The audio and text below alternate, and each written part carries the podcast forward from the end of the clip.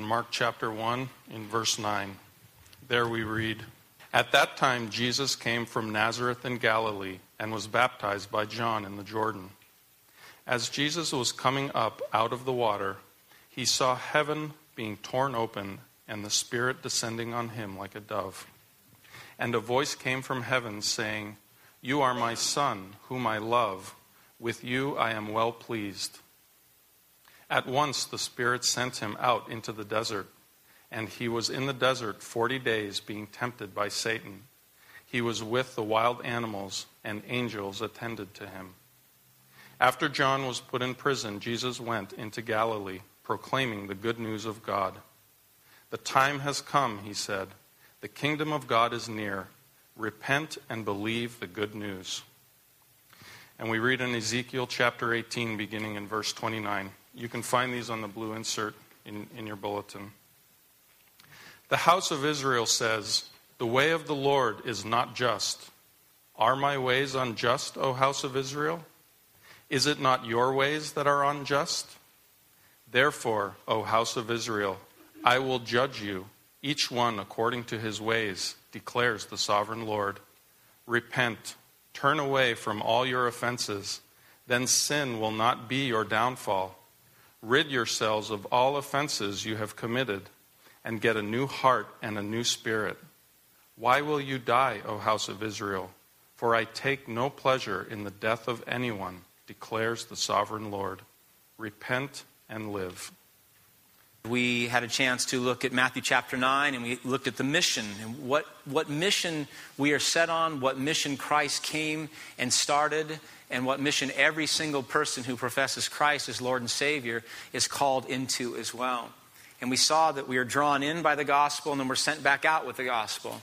We're drawn in uh, by God's grace through His Son, Jesus Christ, and we're sent out by His grace in Christ to share the message with those in our mission field, our family, our friends, our coworkers, our neighbors, to share with them, to evangelize, to bring the good news as well.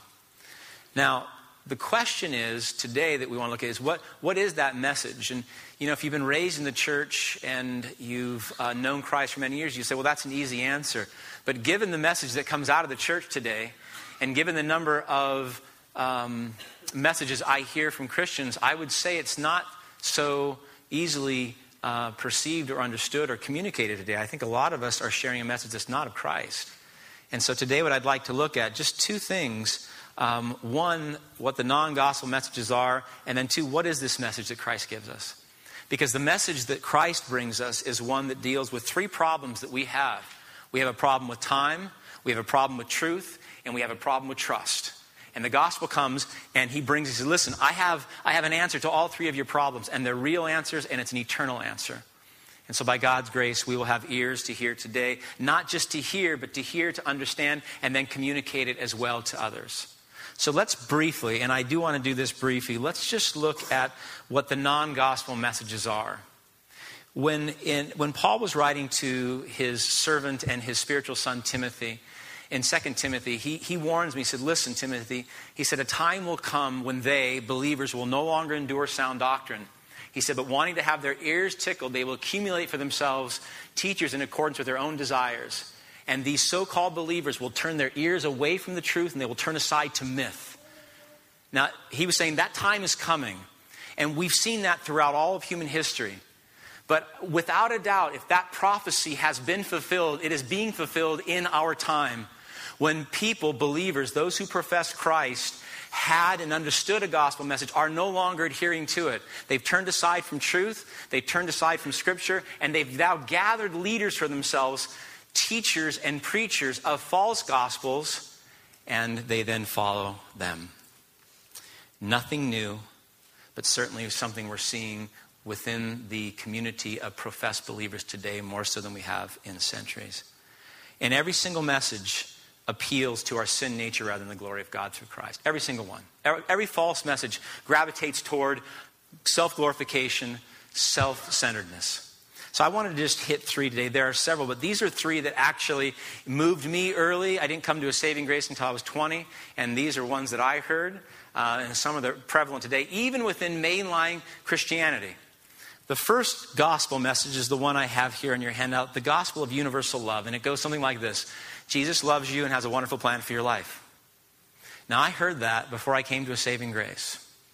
Someone, uh, well intentioned or well intentioned believers would come up and say, Listen, Jesus loves you and has a wonderful plan for your life. Now, someone who did not believe in God or even know who this Christ person was, I got to tell you how ridiculous that statement is because I didn't believe that Jesus Christ was real. So someone was saying to me, this person that you do not believe is real loves you and has a wonderful plan for your life. It would be the equivalent of that person saying, hey, guess what? Santa Claus loves you and has a wonderful plan for your life. My response would be, that's great. What does the tooth fairy think of me? Because you know, the last few teeth that I lost, I didn't get any cash. So I'm wondering whether or not the tooth fairy is upset with me. I didn't believe in Jesus, and therefore saying that he loves me had no impact. But even when I would have those moments of reflection, thinking maybe he's real, I would think, well, of course he loves me. Why wouldn't he love me? Right? I mean, why wouldn't he love me? If he is real and if he is the Son of God and if he created all that is seen and unseen, of course he'd love me because what I'm a pretty nice guy. I haven't killed anybody, you know, I haven't blown up any buildings, and I haven't stolen from my employer yet, right? Not yet. So I haven't done those things. Therefore, of course he's going to love me. Message given, professing believers to a non believer, no impact. Why? It's not the gospel message. It's not the gospel message. And it fell on deaf ears, as it should have. So the gospel, the false gospel of universal love, is one that we, I still hear today. Another one, the gospel of success, which we used to call the health and wealth, that's been repackaged and now sold to an entirely new generation. Same idea, though. And if there's one book and one author that has set the standard for this, it's Joel Osteen in his book, Your Best Life Now Seven Steps to Living at Your Full Potential. Hmm. I'm, I'm going to be good here. I will, I promise. I promise. I did. I prayed that God would not have me be inappropriate in this. I want to teach and I want to preach, so listen. Jesus, Christianity, prayer, church, in this presentation is a life plan. It's a life plan and, on how you get to the place you want to be. If you want to get married, if you want to be rich, if you want to be powerful, it's how to get there. It's how to get all the things that you want. It's not the gospel of Christ. And it certainly isn't a gospel of repentance and belief. It is a health and wealth gospel, and it's been redesigned so that an entirely new generation has bought into it by the millions. In essence, it goes something like this Have faith. Doesn't matter what the faith is in, doesn't matter what the faith is like, just have faith. And if you have faith, then life will go better. And think positively. Have positive thinking process, and then your life will go better. Larry King who is not a believer, does not profess Christ, was interviewing Joel Osteen. Now, a non believer asked him a fantastic question. Larry King said to him, Why is it that you never talk about hell or sin? A non believer asked him this question. This is his response quote, I choose to focus on the goodness of God rather than sin. I try to teach biblical principles in a simple way, emphasizing the power of love and a positive attitude. In other words, it goes something like this Having troubles at work, have faith, and your troubles will go away. Struggling in your relationship with your, with your husband or your wife or your children, think positive thoughts, and things will get better. Feeling purposeless, go to church, engage in ministry, do something positive, and you will begin to fulfill your full potential. That's not the gospel message. It doesn't come close. Christ never uttered such nonsense. And yet, millions of people who profess Christ and Christianity fall into this category. Now, last one before we get into Mark chapter 1. The most subtle today that I see, and the one that's made its greatest impact into Christian conservative circles, is the gospel of morality. Now, listen, listen closely, church. This is a biggie because mainline Christian denominations have sacrificed a crucified Christ, a crucified Savior, for moral living, for being good, for behaving ourselves. And I would go so far as to say many Christians in America would be satisfied if the culture stopped using drugs, stopped drinking, stopped aborting babies, and stopped watching pornography. If we did that, if we were nicer to each other and kinder to one another, and we started meeting the needs of the poor and taking care of those who are sick, and we became a really good culture then Christians would be satisfied. That's not the gospel message either. Let me ask you this question. If Satan had San Jose all to himself, no common grace of any kind, no providential grace. But Satan had San Jose all to himself. What do you think San Jose would look like? What do you think? I asked a couple people this question. Answers were good and intriguing. Presbyterian minister Donald Grey Barnhouse, over 50 years ago, asked the same question in a weekly sermon on CBS radio. CBS radio, gospel message. Amazing how times have changed. Barnhouse said, if Satan took over Philadelphia, that's the city in which he preached, he said all the bars would be closed, pornography would be banished, and pristine streets would be filled with tidy pedestrians who smiled at each other. There'd be no swearing. The children would say, yes, sir, and no, ma'am, and the churches would be full every Sunday, but Christ would not be preached. That's how it would look. It would be good and nice and clean and tidy and no Christ. There's a great difference between being good and the gospel of grace. In fact, religious moralism is something that we latch on to to bring righteousness to ourselves and indeed try to save ourselves. And the, the, the, problem is we say, okay, we don't need a Savior. We're good enough. We're clean enough. We're right enough. We have right behavior. I mean, look at us. Look how we treat each other. We don't need Christ. We don't need a Savior. C.S. Lewis said, We must not suppose that if we succeed in making everyone nice, we should have saved their souls. Listen. A world of nice people, content in their own niceness, looking no further, turning away from God, would be just as desperately in need of salvation as a miserable world. The gospel of grace, according to Jesus Christ, is not be good, behave yourself. The gospel of grace, according to Jesus Christ, is not God loves you and has a wonderful plan for your life. And the gospel of grace, according to Jesus Christ, is not have a little faith, go to church, try something, seven best ways to live your full potential. It's not that at all. Christ never uttered these things, and he certainly doesn't send us out to utter these things. Now, Solomon made a point very clear. None of this is new, right? We've seen these false teachings and these false gospels for centuries. But what is new today is the number of professing Christians in the church who testify to these false gospels. And I would go one step further the number of conf- professing Christians in the church who do not know the true gospel of grace of Jesus Christ. How can we share a message we ourselves do not know? How can you? How can you share with the lost the gospel of grace if you think the gospel of grace is Jesus loves you and has a wonderful plan for your life? So, what is it? What's the message? Point number two. I told you it wouldn't take too long on that. Was I okay? That I didn't, I didn't lose it, right? Did I? Okay, okay, thank you. Good affirmation. the gospel message of our Lord. What is it? What did Jesus go out with? What was the message that he taught? Fundamentally, the gospel message is about reconciliation. Remember, he said, I came to seek and save that which was lost, to make right what was broken, to uh, reform and bring back that which was destroyed. And so it's about reconciling relationship between God and man. And then from that reconciled relationship between God and man, man and man, and man and creation. It's fundamentally about reconciling. So we get to Mark 1. Our Lord's message, your message, my message as a harvest worker. Mark 1, chapter 9, uh, verse 9. At that time, Jesus came from Nazareth in Galilee and was baptized by John in the Jordan. And as Jesus was coming up out of the water, he saw heaven being torn open Listen to this. And the Spirit descending on him like a dove, and a voice came from heaven You are my Son, whom I love. With you I am well pleased. At once the Spirit sent him out into the desert. And he was in the desert 40 days being tempted by Satan. He was with the wild animals, and angels attended to him. Verse 14, listen closely. After John was put in prison, Jesus went into Galilee proclaiming the good news of God. What did he proclaim? The time has come, he said, the kingdom of God is near. Repent and believe the good news. This verse, this passage, Jesus Christ, so he's, he goes out and he's baptized by John, and we have the miraculous uh, revelation of the Father, the Son, and the Holy Spirit.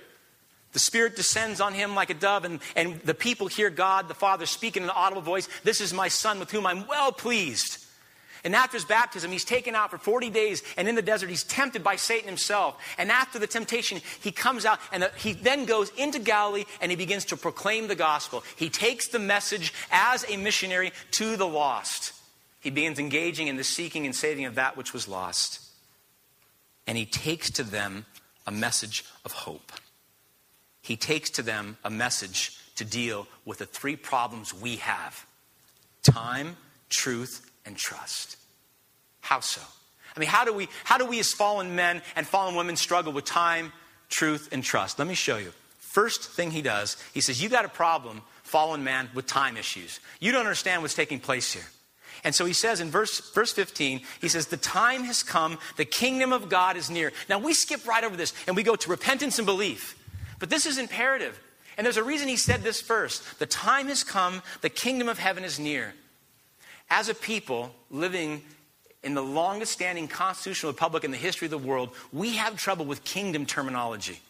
But in order to be someone who understands the gospel fully and testify to the, the least and the last and the lost well, you, we must understand kingdom terminology and we must communicate it to others.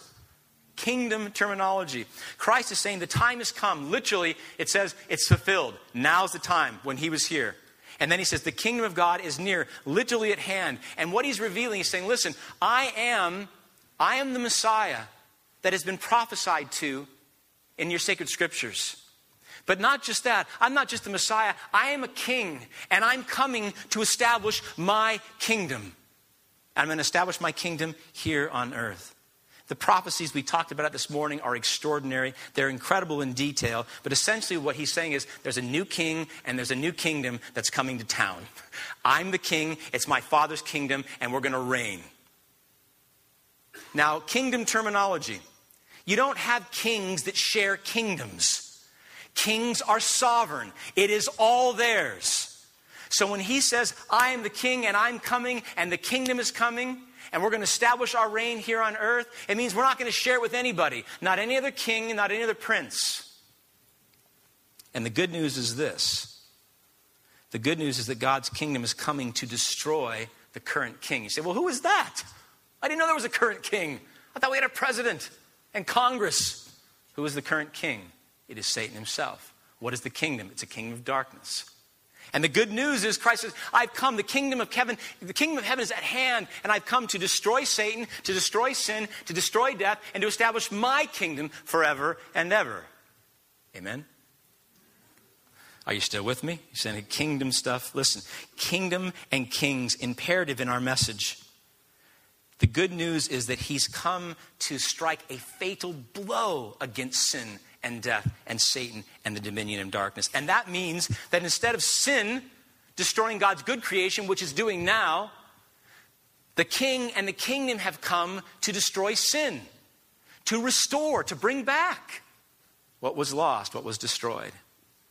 Now, for the Jews, this was not strange terminology. Kingdom for us, yes. For them, no. They fully expected. The prophets had said, listen, a king's going to come in the line of David, and he's going to sit on the throne.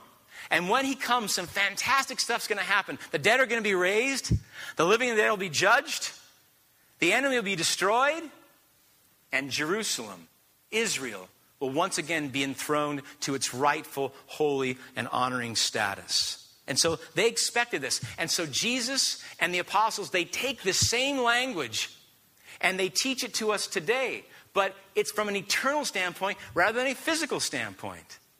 Jesus Christ did not come to overthrow Rome. He didn't call an army together and then train them to go and overthrow the Roman Empire. Jesus Christ and his kingdom came and is coming to destroy a much greater enemy, and that is Satan himself and that is the dominions of darkness. He came in, over, in order to overrule the current kingdom that is in place.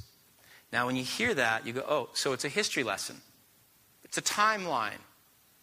Satan is king, dominion of darkness, kingdom. Christ comes over. It is. I mean, he is stating historical fact. That's true.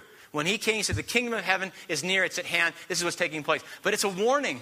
Way more than it is an historical note. It's a warning. And what he's saying is this listen, we have trouble with time issues. We don't see where we are on the timeline of human history. He's saying the time is now. The king has come. There's going to be a transfer of power. So he's saying, listen up, people. You will be a citizen of one of two kingdoms. If you are a citizen of the kingdom of Satan, then when that kingdom is destroyed, you'll be destroyed as well.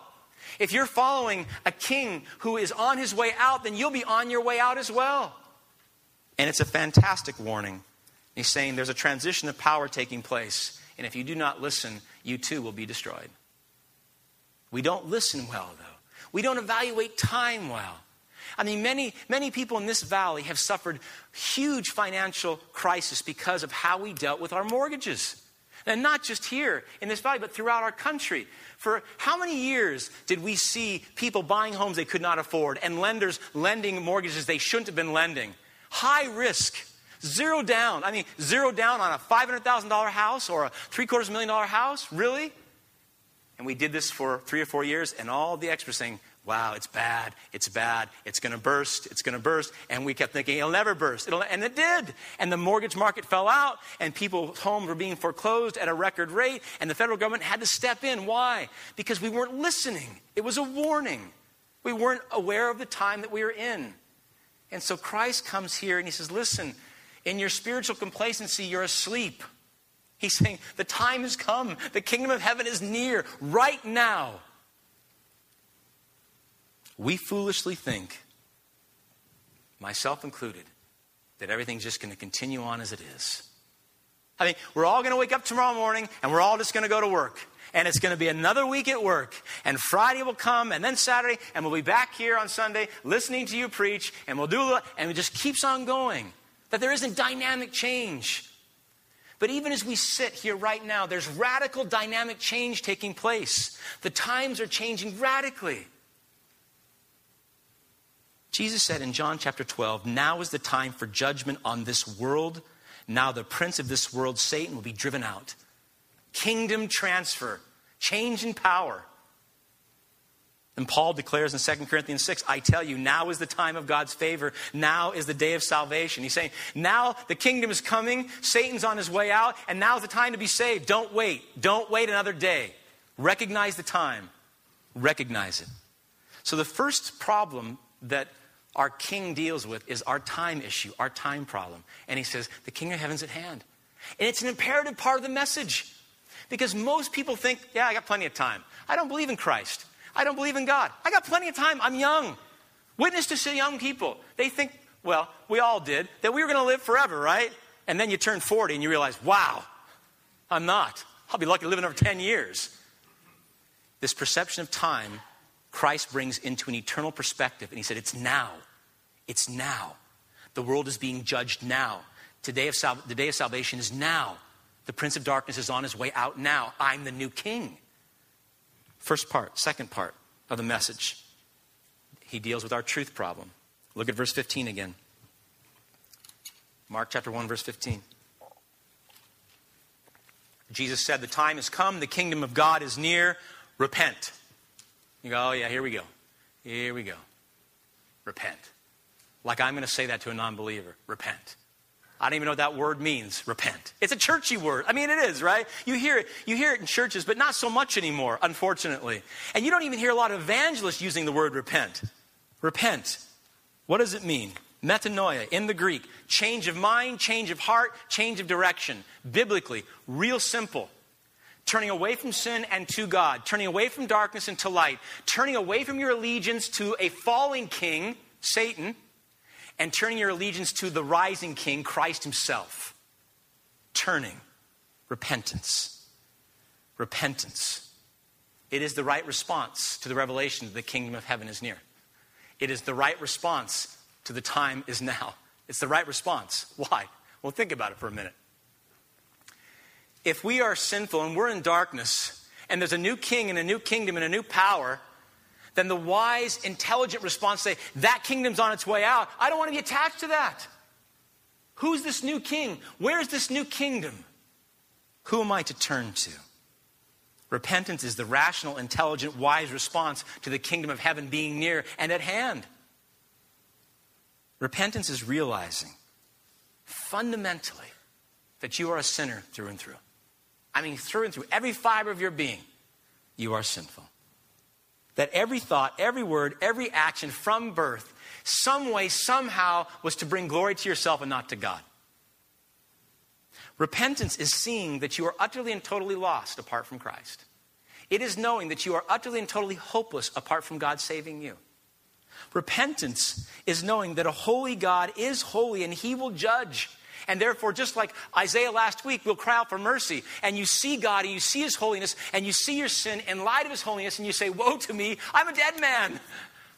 I'm a sinful man. I live with the people of sinful lips. Woe to me, I've seen the living Almighty God.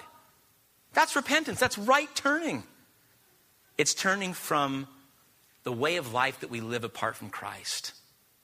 The whole life running from God, rebelling against God, hating God, and turning to Him. It's eminently reasonable in light of this kingdom transfer power. It's eminently right. It's turning from the kingdom that is perishing and will be destroyed to the kingdom and king that will reign forever, forever and ever and ever. Do you see how wicked it is for false teachers and false preachers not to talk about sin and not to talk about repentance? When Joel Osteen said, I choose to focus on the goodness of God and the power of positive thinking rather than in sin and repentance, what he's saying is, I'm going to think about myself. I'm going to think about my own glory. I'm not going to think about you or your need to repent and believe and be saved. And that's why you don't hear it. And you won't hear it. Tickling the ears at the expense of souls. False teachers successful because we have a truth problem. I mean, fundamentally, mankind has a radical problem with truth. We don't want to admit that we need to repent. Because as soon as you say, I got to repent, you are saying there's something fundamentally wrong with me. I'm flawed. Like the addict, we, won't, we don't want to admit that we have a problem, that really, at our core, we are sinful. That we sin because we're sinners. That's who we are as people. We don't want to admit that we lie and we cheat and we manipulate and we posture because deep down our hearts are empty and we're fundamentally glory starved. We don't want to admit that. We don't want to admit that we have placed our hope not in God, not in Christ, and not in the cross. We've placed our hope in our marriage, or our children, or our retirement, or our education, or our jobs. We have a problem dealing with the universal fact that we are fall woefully short of God's righteous standard. We don't want to admit this, and therefore we gather for ourselves people who will lie to us. We pay people to tell us what we want to hear. Tell me I'm good. Tell me I'm beautiful. Tell me I'm already saved. Tell me I don't need to repent. Tell me these things, and we'll pay you more. And we do. I mean, if we're truthful, we don't even do well with simple criticism, right? I mean, Pastor, you're telling me I have to admit that I'm a sinner through and through, that every word, every thought, every action from the day that I was born and sown in my mother's womb, I'm a sinner. You're telling me to believe that? I can't even take simple criticism. My wife tells me over the last few weeks, she says, You know, I've noticed something, a character trait in you, and it's not good. Boy, these are, you know, you love those, don't you, when the conversation starts like that? She's telling me because she loves me. She said, I realize that when, when pressure and time gets on you, when you, you know, things keep piling up in your life, you become shorter and more, not literally shorter. All of that could be happening too. Feels like it. Definitely losing more hair, I know that. You become shorter in your temperament, less patient, less gentle, less kind. How did I respond? It made me irritated. I mean, what a terrible response. She's loving me by saying, listen, when things get tough, you kind of get, you know, moody and nasty. And then I get irritable. But she tell, I can't even get that criticism. She can't even speak that kind of truth to me. We don't want to admit any of it. We don't want to. Fundamentally, we don't want to. But our Lord speaks the truth to us in love. And He says, the kingdom of righteousness is coming. You are a sinner through and through. Be wise, repent, and be saved rather than destroyed. He speaks the truth to us in such a loving way. He doesn't lie to us, He doesn't tickle our ears. He doesn't say, Pay me more and I'll tell you what you want to hear. He tells us the truth simply and completely. Now, many, when we hear this, we hear Jesus boldly declaring the kingdom of righteousness is here and at hand, that there's this shift of power. Many, and I struggled with this before I came to saving grace, I saw God as this, you know, this monolith of power you know, having absolute authority over life and death. And I thought, that's not fair. That's not right. That he can just, you know, say, this is my judgment, this is my righteousness. Some of us, we hear that and we say, well, what about my Uncle Joe? My Uncle Joe. You all, everybody has an Uncle Joe. And Uncle Joe's such a nice guy. What about Uncle Joe? He doesn't profess Christ. And what about my sister Nancy? I don't have a sister Nancy, but if you do, Nancy, she serves. She served people her whole life. What about her? What about my best friend? What about my coworker? What about my neighbor who watches my dog when I go on vacation? I mean, you tell me that that person doesn't know Christ as Lord and Savior, that they will be destroyed with Satan and sin and death and the kingdom of darkness? Because that's what Christ is saying. That's what God is saying. And the answer is yes. And we say, well, you know what? If that's the good news, I don't want any part of it. I don't want any part of a good news that talks about people that I love and that I like, these nice people, being destroyed. And we say, God, we shake our fist, that's not fair. How dare you? How dare you? But the problem is not God's fairness. The problem is our unwillingness to see and perceive and believe what is true. And that is that God is holy and every single person, without exception, is fallen. And what did Paul say in Romans chapter 3? There is no one good, no, not one. There is no one righteous. There is no one. No one. The problem is not God's unfairness, it's our inability to deal with truth. We've lost sight that our good old Uncle Joe and our sister Nancy and our coworker and our neighbor who walks our dog without being charged still fundamentally is sinful through and through. Already lost, already separated, already hostile to God, already destined for destruction. The Bible says that we have all willfully and persistently rejected God as Lord, that we have made ourselves captains of our own souls and masters of our own destiny. We've done this. Our Lord's coming, the kingdom coming, is man's only hope to not be utterly destroyed. Worshiping God brings life because you were created to worship God. Worshiping anyone or anything else other than the living God brings death. So if you're not worshiping God the Father through Jesus Christ by the power of the Holy Spirit, you're already dead. You're already, the destruction's already there. It has nothing to do with God's fairness, it has everything to do with our unwillingness to admit the truth.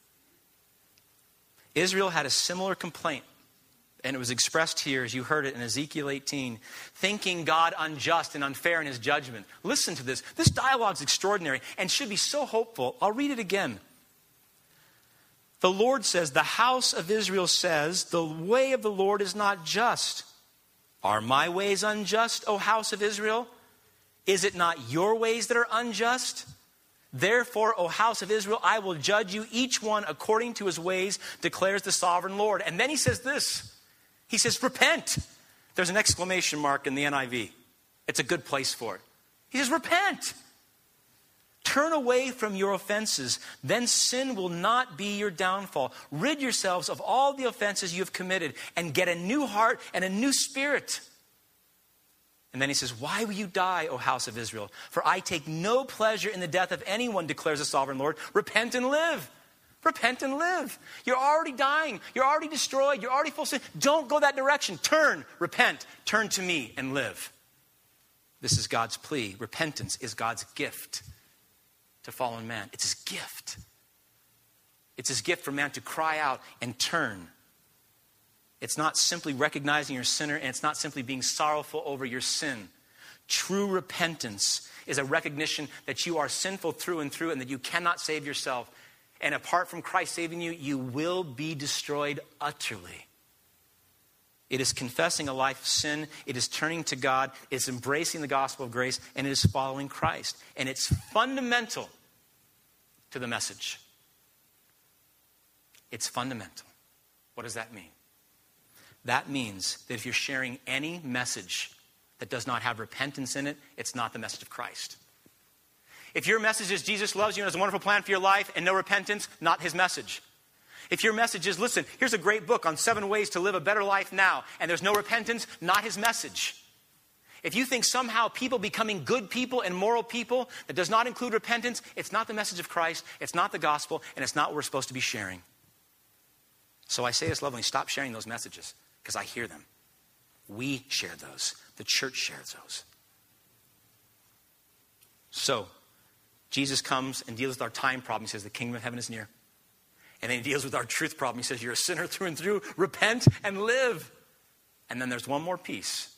One more piece to verse 15. He deals with our problem with trust. Look again.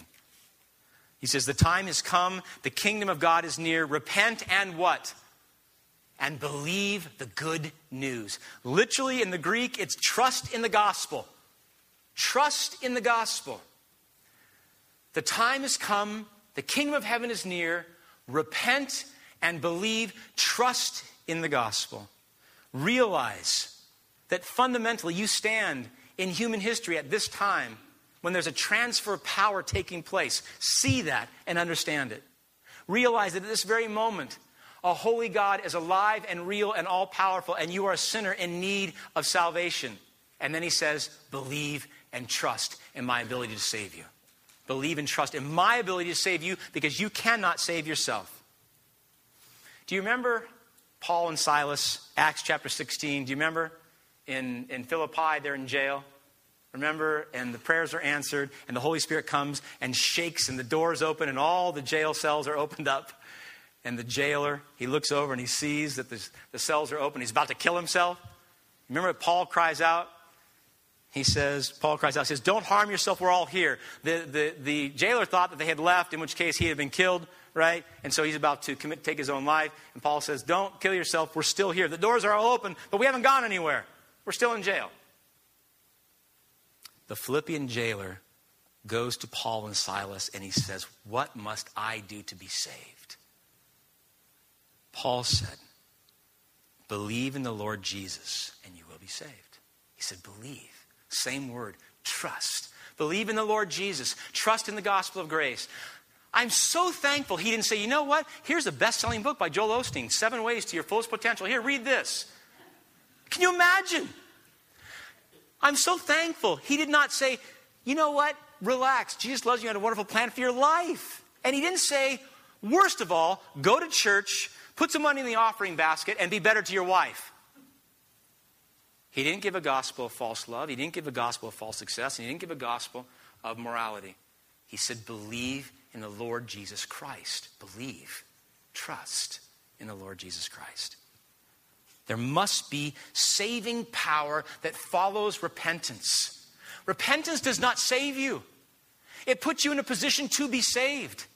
Merely crying out for mercy does not mean that mercy is then given and you are atoned, your sins atoned for. Remember Isaiah last week? He, he cried out, says, Woe to me, I'm a dead man. And then what did God do? He sent the seraph with the live coal to touch his lips, to heal him, to cleanse him, to save him.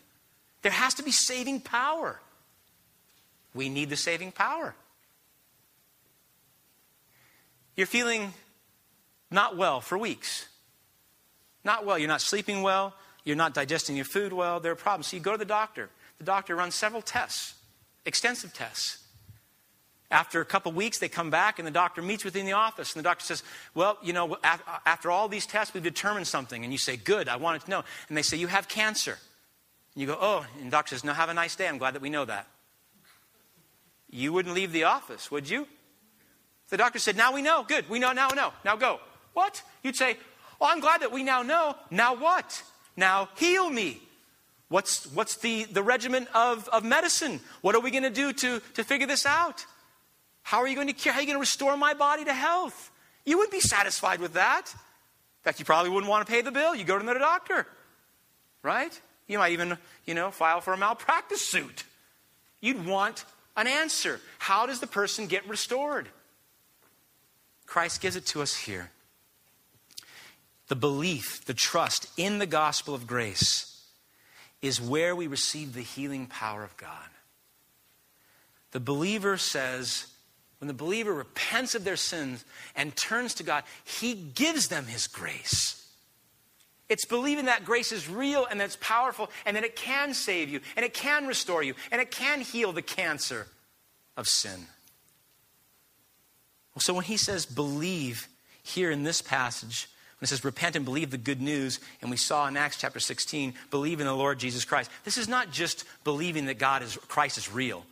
I mean, the Bible says the demons believe that and they shudder. It's no big deal, right? And the demons aren't going to be saved. Okay? So simply believing that Jesus is real is not believing in Jesus as Lord. Belief means this Believing in Jesus in the gospel is that you believe that Jesus did everything the Bible said he did. That he actually, that the gospel is true. That you believe that Jesus Christ came, the second person of the Holy Triune God, came in the flesh and he lived the life that you were supposed to live. You. But you didn't live it.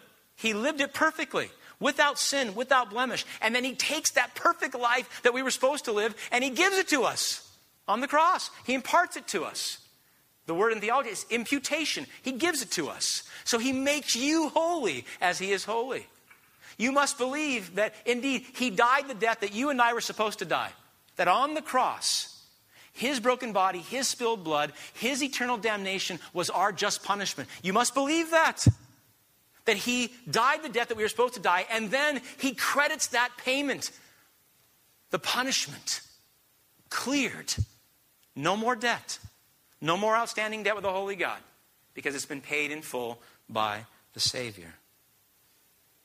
Believing in the Lord Jesus Christ, believing in the gospel of grace, is believing that God would, out of his radical love for fallen man, do the absolute unthinkable, and that is send his son to die the unthinkable death. To send his son to a people who hate him, to a people that would reject him, to a people that would punish him, and to a people that would kill him, that he would do that. Believing in the gospel is trusting imminently trusting that Jesus Christ was ultimately and eternally forsaken by the Father so you could be brought in all the way and never forsaken by the Father. It is believing that. Not just knowing, because if we're raised in the church, we go, yeah, I, I know that, I've heard that, but believing it in your heart of hearts, in the depth of your soul, that this is real, that this actually happened, that Christ came, that he lived, that he died, and that he rose again, and he imparts all that to you. It's trusting the full wrath of hell was unleashed on one man to set you free from the full wrath of hell.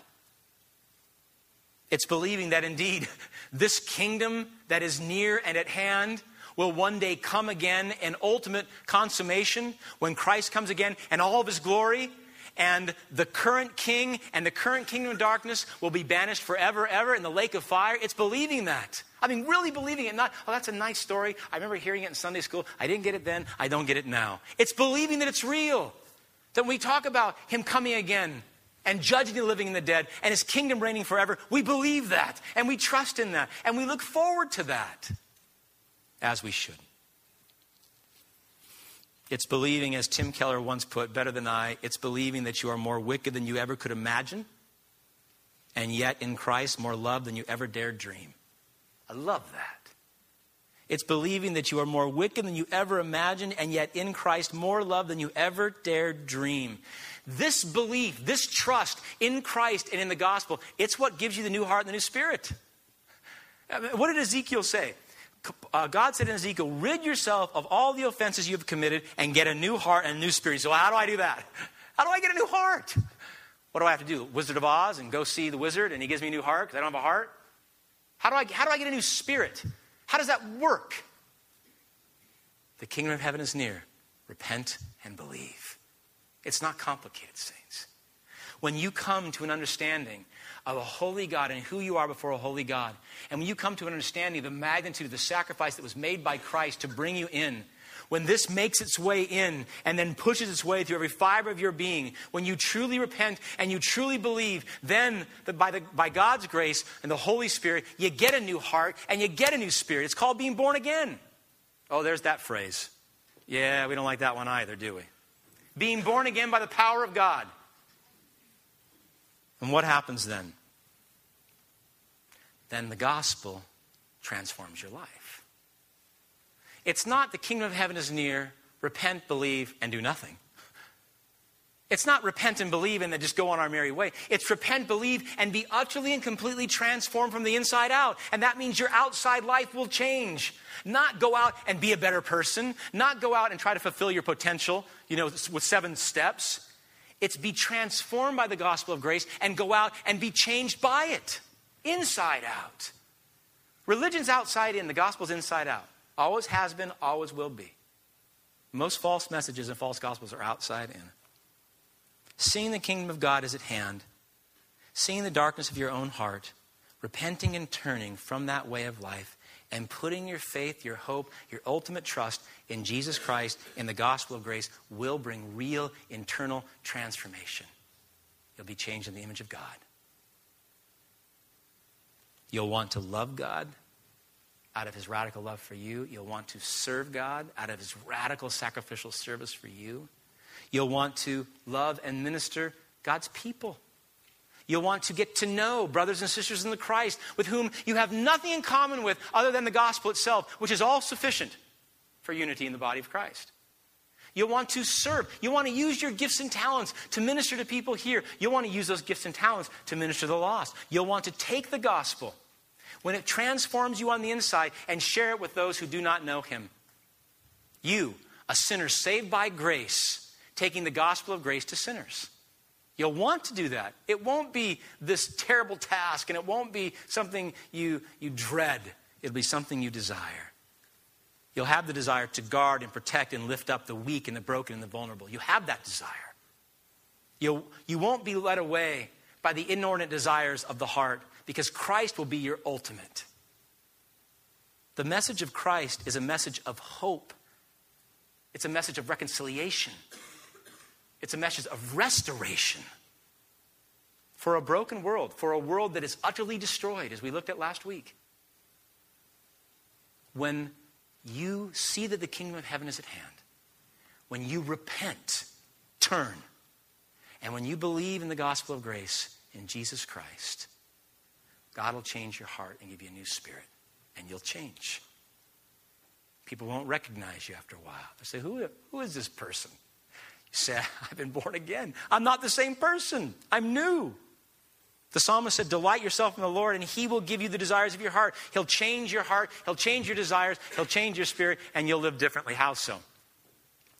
I have a, a, a friend of mine that I coached with, a believer in Christ, who fell off of a uh, about a third story building working. He's a contractor framing. Now, midair, he's a big guy. Played football, I coached football with him. Big guy, midair. He had the sense he's, he's heading down for a concrete slab, and he says, If I hit that with my head, I'm dead. So, midair, he had the sense to take his huge body, and he turned. And he turned just enough to land on his hip. Ouch. Big ouch. He was in the hospital for six months, shattered everything. I mean, he was a mess. He's a mess. Still Still working through a lot of that stuff. First time I saw him, he says, Greatest thing that ever happened to me. What? Best thing that ever happened to me. How? Man, you just fell three stories and you almost died. He said, I got to tell you, everything's different. He had a near death experience and everything's different. How so? How so? What had changed? He said, I'd always believed in Christ, but I never really believed in Christ. I had always thought the gospel was true, but I never knew how true it really was. I always knew I was a dead man, but I almost became a dead man and then realized how badly I need to be saved. That near death experience pushed, pushed him to the edge of what is ultimately real that the kingdom of heaven is at hand. And he got a glimpse. Just like Isaiah, he got a glimpse. He went, Whoa. And then what happened? He came to. He, he was aroused from his spiritual slumber. He saw things clearly. He sees his wife differently. He sees his children differently. He sees his, he sees his suffering differently. Everything's different now. Changed on the inside, now changed on the outside. Repent and believe. The kingdom of heaven is at hand. The false gospels offer temporary relief. They do. People come in, they feel good for a little bit, but their end is destruction. Only the message of the cross only the message of a crucified, risen Savior, only the message, only the gospel message of Jesus Christ has the power to save souls from destruction. And if that's true, it's the only message we want to share with lost souls. I know why we share the others. They're easier to share, they're easier to say, and people are more receptive to them. Who doesn't want to hear that Jesus loves me, has a wonderful plan for my life? I want someone to love me, and I have no plan, so that's good. That's easy to say, and it's easy to hear. It's easy to say, here are seven steps. Just work through the steps, and you'll meet your full potential. That's easy. I mean, right? It's easy to say, hey, just create a list of what's right and wrong, follow the list, and you'll be saved. That's all easy stuff. But the gospel's brutal because it comes in and it speaks to our heart of hearts, which is fallen. And it says, You cannot save yourself. You're fallen through and through. You need a Savior, and that Savior is Christ. That's why we struggle sharing it. We struggle because it's a hard message, but it's the only message that will save. So if we say we really love those people in our mission field we looked at last week, if we say we love our family members, if we say we love our friends and our next door neighbors and our coworkers, if we say we really love them and we share with them anything other than the gospel of grace itself, then we fundamentally are liars. If their end is destruction, you know, it's fascinating. In John chapter, uh, John chapter 3, verse 18, we know 316, right? You see it everywhere. For God so loved the world, what? Finish it for me. He gave his only son, right? Whoever believes in him will not perish, but have everlasting life. You know what verse 18 says? It says, Those who believe in me will not perish. Those who do not believe in me are already dead. They've already perished. They're already condemned. We already stand in that position.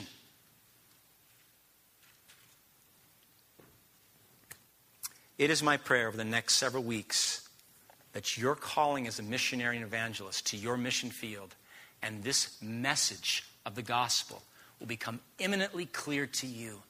And then, by God's grace and strength and power through the Holy Spirit, you will speak the truth in love, just like Christ did to us. You'll speak it. You'll speak it. Be praying about it. Be praying for those people. Be praying for that desire. And you know what's going to happen? You're going to have conversations. Just in this last three week with three different neighbors I've talked to about the gospel of grace. Yesterday, in my driveway. It was amazing. God went, Here, here's the door. Step into it. Talk and open your mouth. Let's pray. So many false messages, Lord. So many false gospels. Your son came with one. He came with a new kingdom, he came with a calling to repent, and he came with a command to believe. This is the message of hope. This is the only message, Lord, that will bring any restoration of any kind to this world of destruction.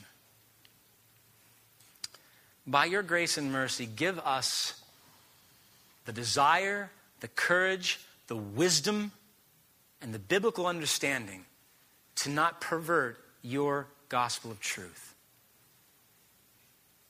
And then, as a people, Lord, send us out. You called us in with the same message. Send us out with that message that we might see those whom we say we love come to a saving grace as well. So that your Son will be glorified in it all, that his name will be lifted up. For he alone is worthy of all of the honor and all of the glory and all the power forever and ever and ever. He is our King, it's His kingdom. I praise you for that. I pray that we would see ourselves as citizens of this new kingdom and would live accordingly in Christ's holy name. Amen.